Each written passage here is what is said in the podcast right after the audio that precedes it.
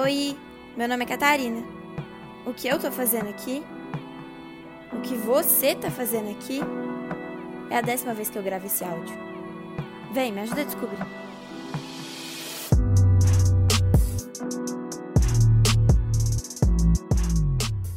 Durante o processo de autoconhecimento, que com certeza tem se intensificado durante o isolamento, percebi um desafio que quero compartilhar hoje com vocês. Bem, como eu já falei nos últimos episódios, um dos fundamentos para se descobrir e, por consequência, seguir na jornada do propósito de vida é reconhecer nossas emoções e sentimentos. Ao me propor a perceber e pensar sobre essas emoções e sentimentos, principalmente quando negativos, eu entendi que deveria trabalhar elas com autocontrole maior, para eu não me deixar dominar por elas. Vocês estão entendendo? Ó, por exemplo, se começo a ficar com raiva por algum motivo e isso pode gerar um sentimento de ódio, como perceber e trabalhar essa emoção e sentimento em mim sem me envolver com a energia negativa que ambas carregam. Parece viagem, mas sério, isso acontece com você e em você o tempo todo e ninguém nos ensina a lidar com isso. Não dá. Eu fiquei decidida a entender o que fazer, porque eu quero aprender a ter consciência e sempre tentar melhorar a forma com que a minha mente atua e reage. Fui beber a água da fonte do conhecimento. Tenho feito muitas descobertas. Comecei a me interessar mais pelo lado científico, como biologia, física quântica, mas eu estou aqui para simplificar e quero compartilhar com vocês a minha descoberta.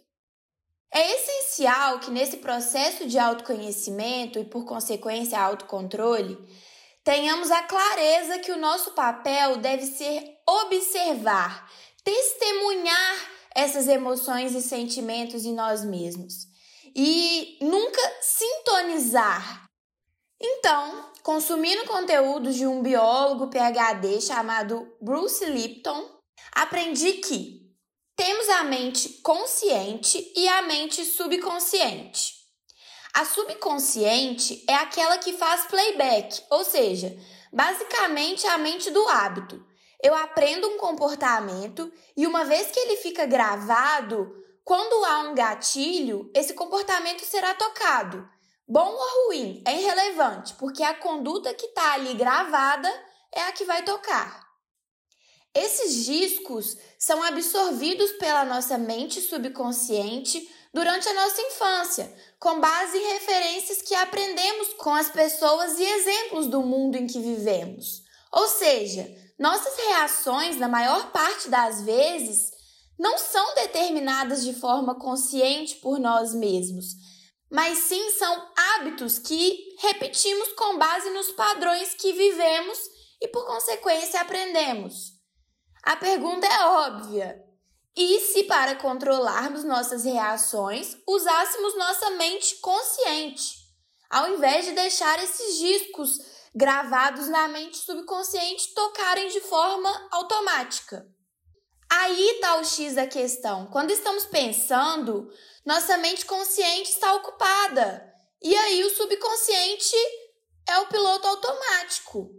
Por exemplo, se eu estou andando e pensando o que farei na terça da semana que vem, minha mente consciente não precisa se ocupar com eu estar caminhando.